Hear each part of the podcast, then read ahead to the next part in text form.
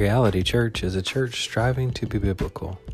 We pray that this sermon would help you in your personal walk. Be blessed.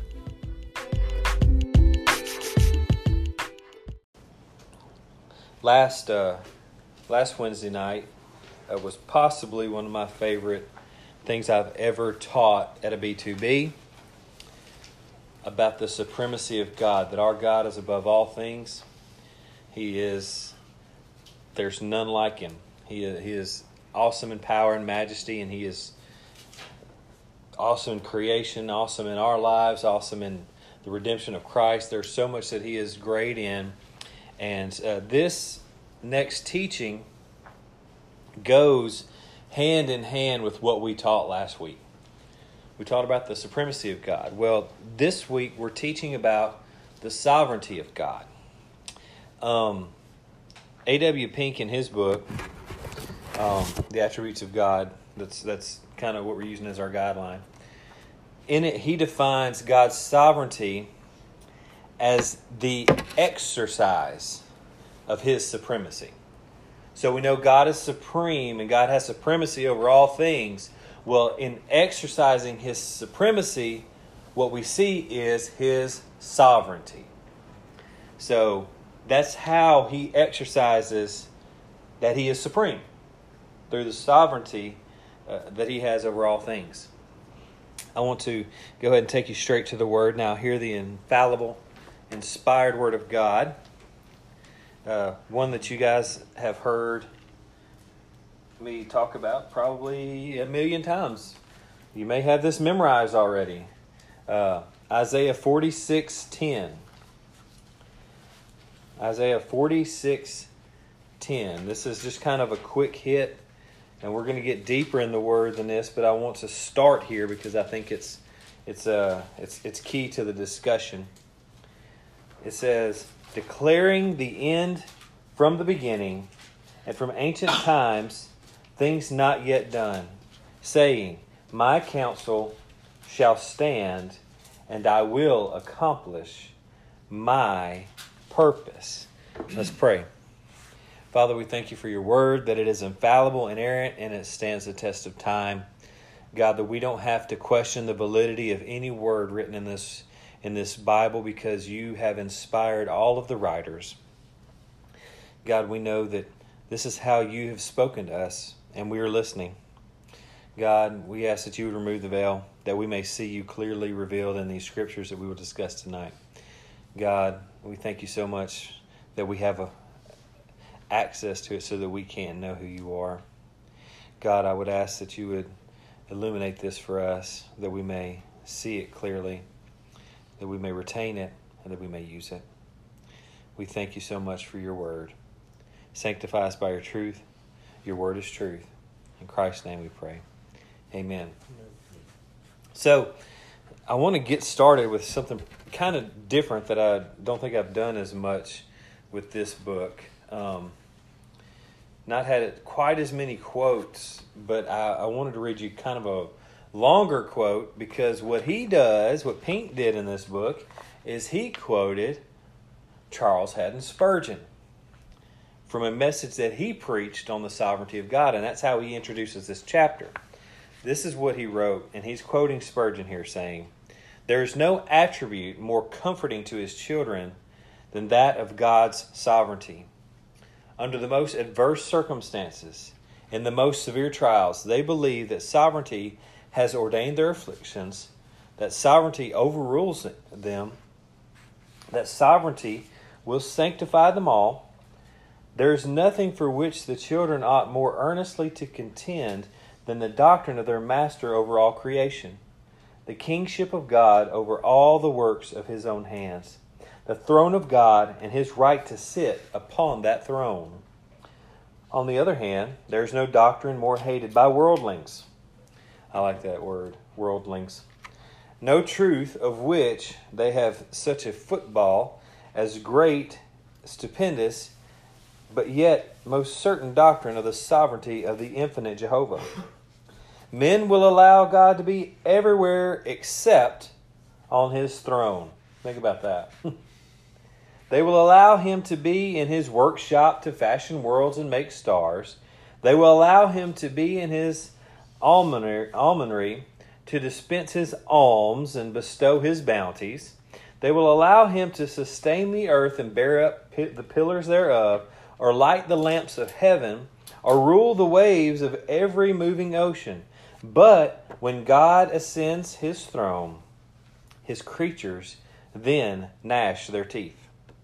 And we proclaim an enthroned God and his right to do as he wills with his own, to dispose of his creatures as he thinks well, without consulting them in the matter, then it is that we are hissed and execrated. That means shunned, basically. And then it is then then it is that men turn a deaf ear to us. For God on his throne is not the God they love, but it is God upon the throne that we love to preach. It is God upon the throne whom we trust. Now, I thought that was a really, really good set of of words from from Charles Haddon Spurgeon, my favorite. And he makes great points here, which is absolutely ex- no surprise since he's the prince of preachers. The man knew how to preach. But what he's saying here, the things that he's saying, Sit back, look. Is it not true?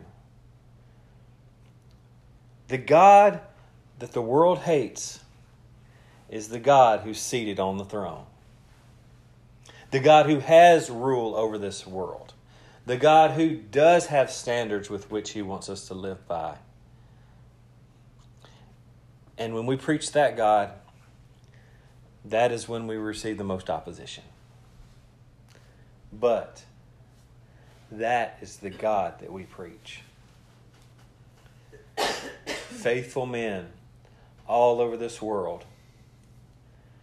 350,000 Christians currently under persecution across this world. No, 350 million. That's what I was about to 350, 350 million Yeah. Christians across this world currently persecuted because they preach a God on the throne. You get up and you preach a God who's not on the throne. We a God who we love to get his blessings, a God who yeah, he, he's awesome. He created us, so he's he's a good God. A God who we take off his throne so that we can get on that throne. You preach that God and you fill churches.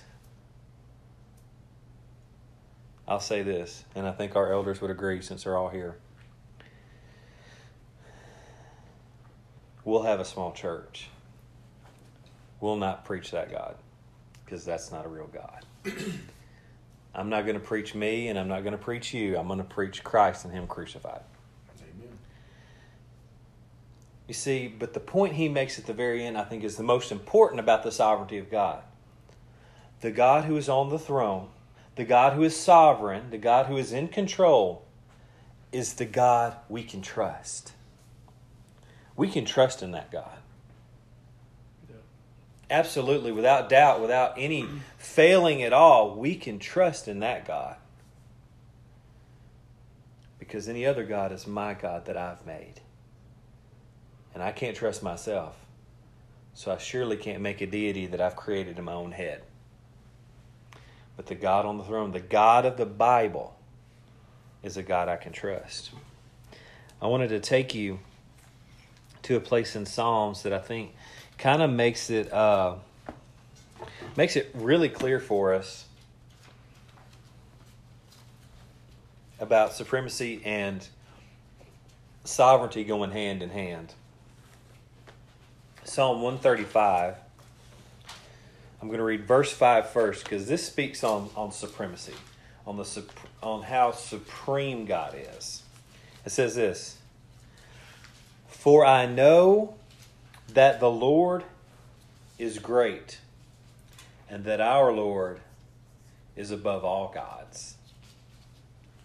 So here we see the supremacy of God. And we talked about him last week that there is no God above our God. There is nothing higher than our God. There is no idea that we could come up with, no thought that we could ever have. No man can attain anything even close to our God. Look what happened with Satan. Satan said, I will be like the Most High God. And what happened? No, you won't. And he cast him out. Right? So we have a supreme God who cannot be challenged for his throne, for his throne is set for eternity. But what does it say next? In verse 6 Whatever the Lord pleases, he does in heaven and on earth, in the seas and all deeps. He does whatever he wills in all places. It says so right here. It says, He does whatever He pleases in heaven and on earth, in the seas, and in all the deeps. That's the depths of the earth, that's the depths of the sea. So, is there any other place you can think of besides that? The heavens, the earth, and the sea, and even deep in the deeps? Can you think of any other place besides that? No other place exists besides that. So God has sovereignty in all creation. And make no mistake, He didn't exist in this universe and decide to make an earth out of already existing matter. He made all things from nothing. That's creation ex nihilo. Creation from nothing. What existed before the beginning? Nothing. Except God. Yeah. Exactly. Not a thing. Let me ask you this Did time exist before the beginning? No, because He created that. Did light exist before God? No.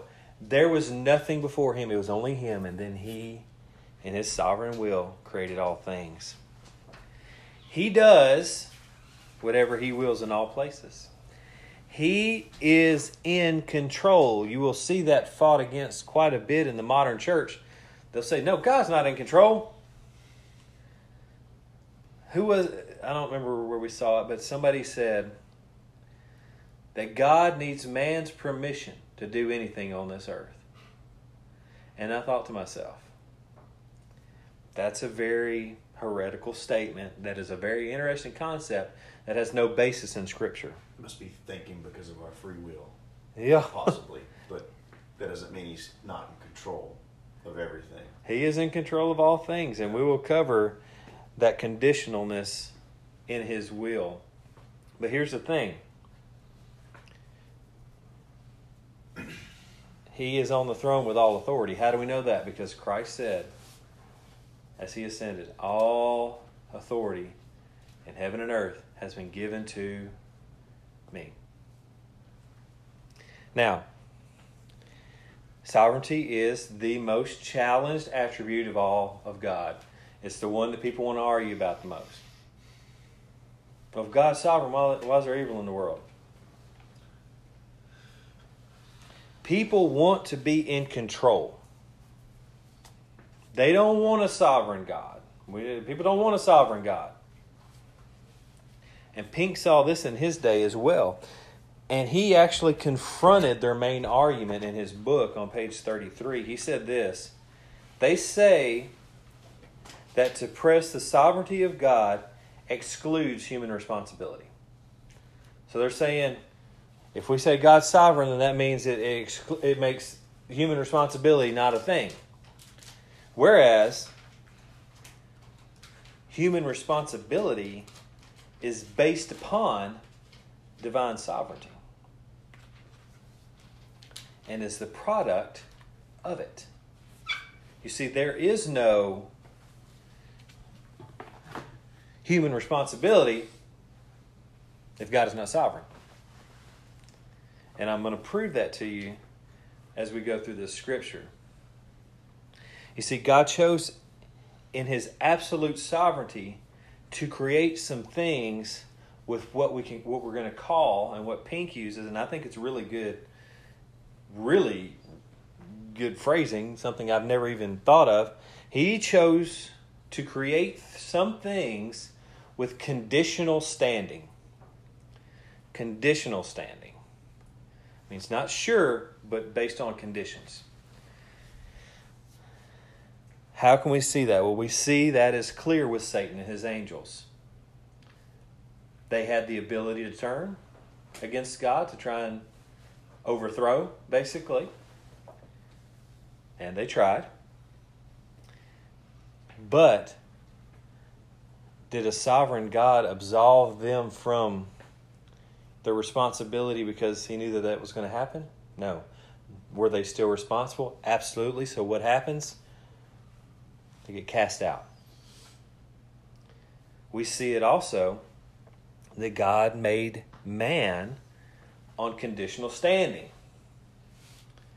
Adam could sin. And he did sin.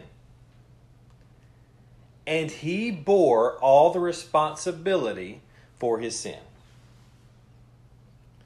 Just as we bear the responsibility for our sin. We also see conditional standing later in the people of Israel, right? God gave them laws. He required certain things for them to be right with Him. Jesse and Jolene are teaching that to our kids in Sunday school. The, the, the Ten Commandments. He required these things, and they constantly broke the law. So, what would God do? He would send punishment. So, right standing with Him was conditional upon their proper behavior. Right? Yeah. They had to behave properly in order to have standing, the right standing with God. It may seem strange and wrong to us that, that a God like ours, who is supreme, would choose to do it this way.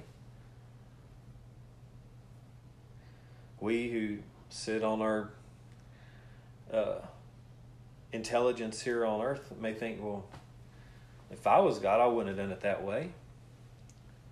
And you know, you probably wouldn't because you're not the supreme being that God is. Right?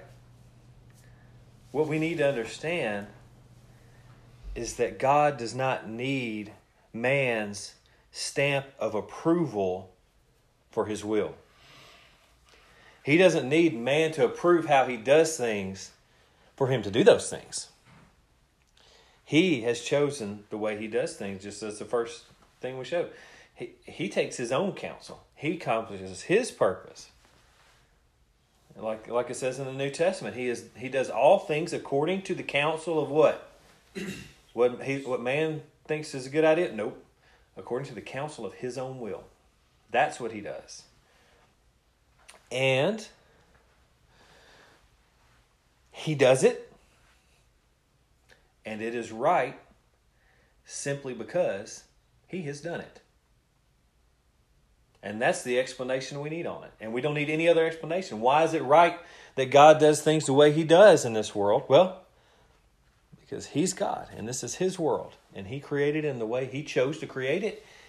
And whether we think it's a good idea or not, it's right because that's the way He's done it. Now, in teaching these types of things that we've taught the past two weeks, I want you to understand something. And we're fixing to get into it, okay? We're fixing to get into that. But I don't want you to view God so high that his, that that you can't even attain any type of relationship with him because we're fixing to talk about what he's done to change some things for us. But we also must view God with reverence and respect and fear. We must fear our God. The fear of the Lord is the beginning of wisdom. And I think too many times we as Christians disengage our minds from Christianity. And what, what does the Bible say? We need to think on these things, these higher things. Humans struggle against the fact that God is right because He is God. They struggle against that because we have these things in our mind that this is how things should be. Well, God knows how things should be in His world. We wonder why God wouldn't just create us perfect. He didn't. Isaiah prophesies the words of God on this. And I mean, these are these honestly, this is just this teaching. I feel like could probably go for like weeks because I feel like it's just a drop in the bucket to the power and sovereignty of God. He says in Isaiah 45 9, this is Isaiah speaking as God's instrument, telling the people what God says. It says, Woe to him who strives with him who formed him, a pot among earthen pots. Does the clay say to him who forms it, What are you making? Or your work has no handles. Basically, what he's saying there is like, God created you, and yet you say, Why did you make me like this? Well, guess what? He's the potter. And the potter, if the potter chose, could take that clay pot and what, what could he do to it? He could smash it to smithereens anytime he wanted to. Yet he made us a way, a certain way for a purpose. God's sovereignty created man with responsibility. And I was listening today, it's not actually in my notes, but I was listening today.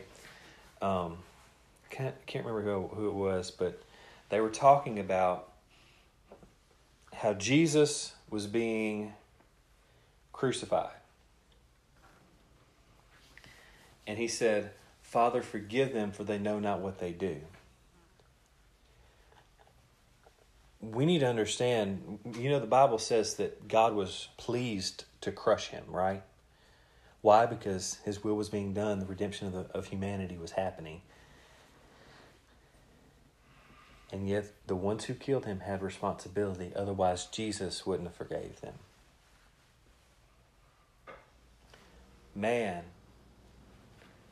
has responsibility.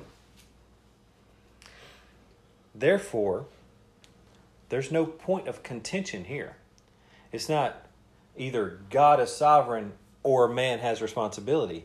It's God is sovereign and man has responsibility. There's no contradiction, you know, because the supreme creator willed this. He's the one who made it this way. All throughout Scripture, we clearly see the conditional standing for all of creation. We see God making laws, man breaking them, and punishment poured out for that situation. Man bears responsibility as God sovereignly designs. And, and that is until one point in human history. The most important moment in all of history.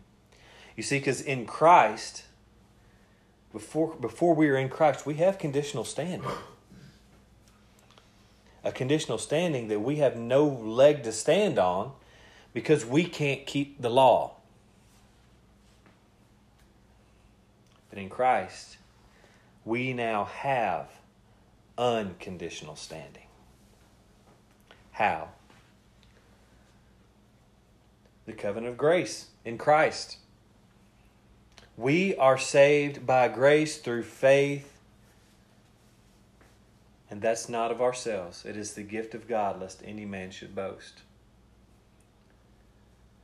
We are saved by grace alone, through faith alone, in Christ alone, according to Scripture alone, all for the glory of God alone.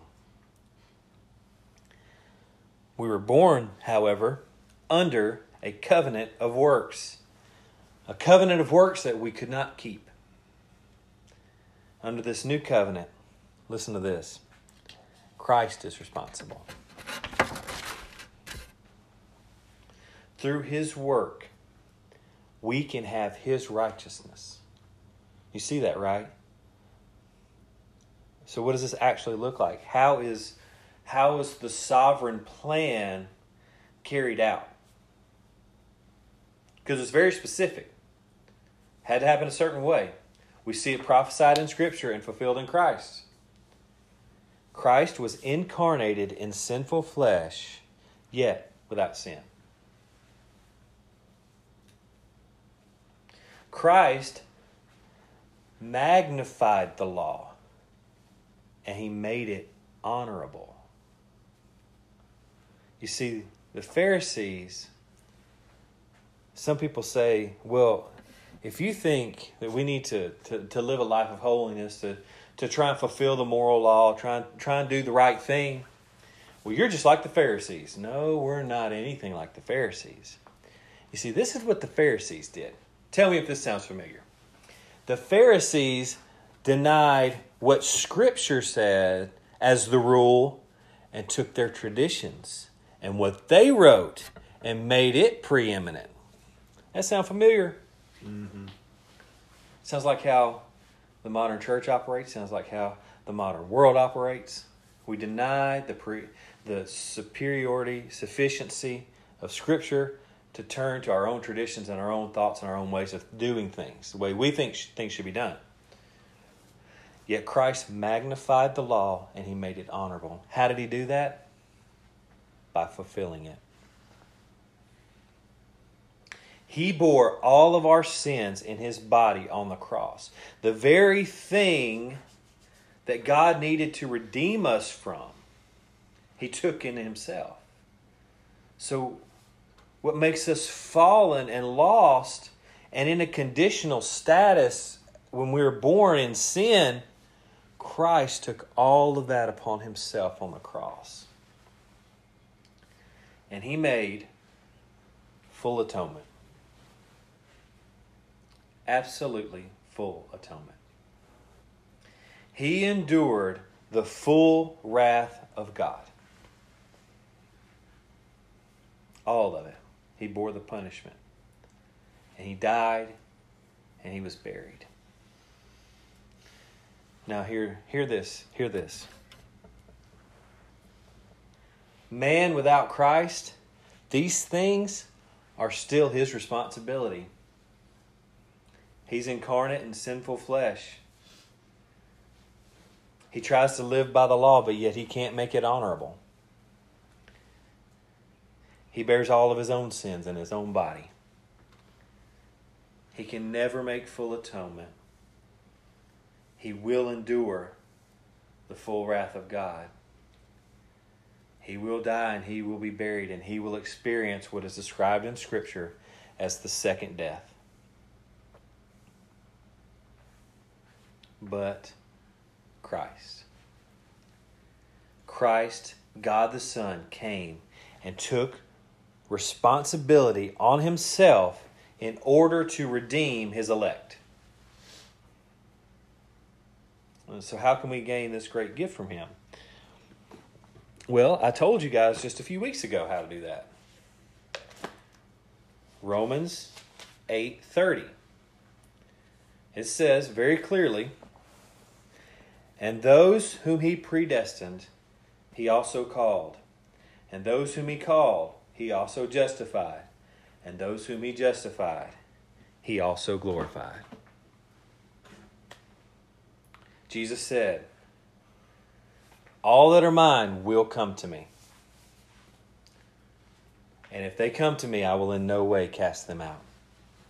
It's the golden chain. God saves. He saves us. And in doing so, Christ assumes the responsibility that we have when we're born on this earth. And now through Christ, we have unconditional footing to stand on.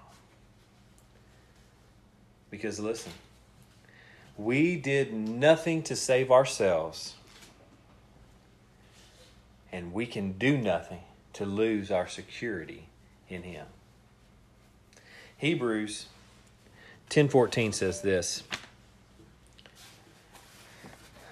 For by a single offering he has perfected for all time those who are being sanctified.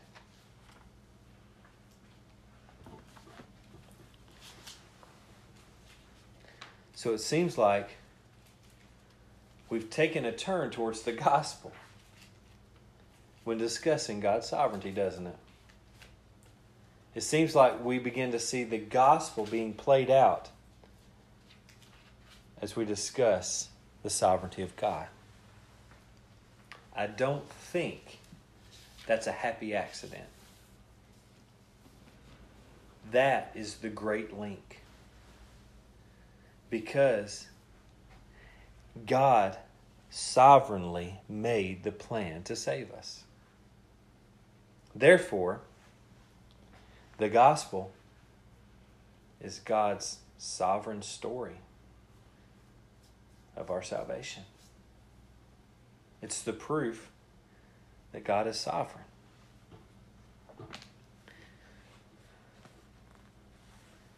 Second Timothy 2:19 says this.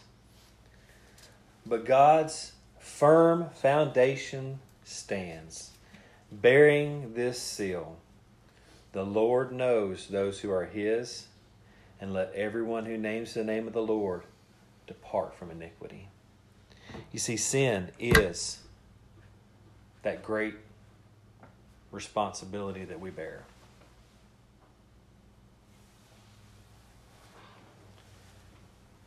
And we must repent and trust in Christ to have any feet to stand on.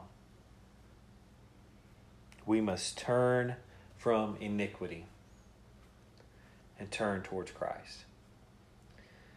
It is perhaps the greatest display of his sovereignty is the fact that he has made a way for us to be saved through Christ.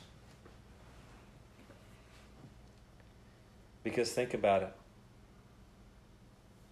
Let's look at the story of Paul. Paul says himself, I was breathing out curses. I was going to kill Christians. And what happens? Jesus stops him in the road and saves him. What about your life? I was headed on a road to destruction. And God saved me.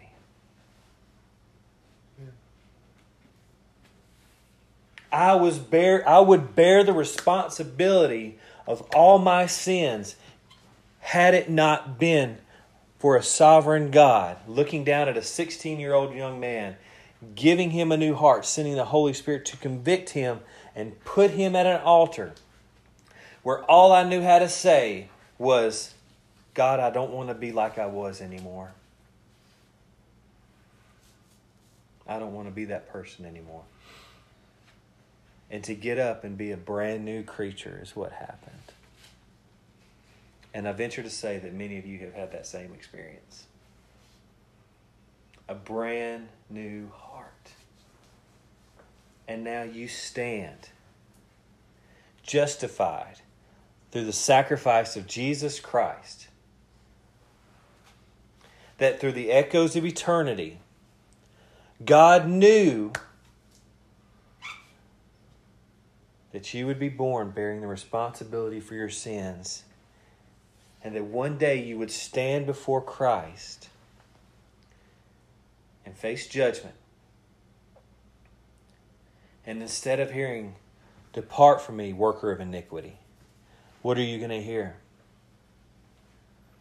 Father, I took responsibility for this one. This one's mine.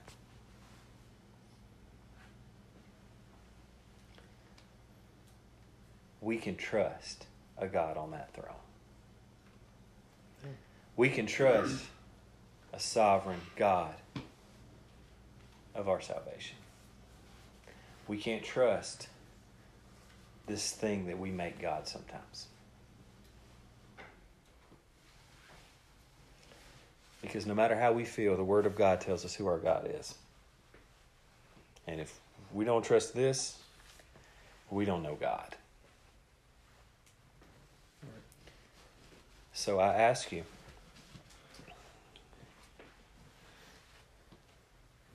is your God on the throne? Or you need to look again at who you're serving.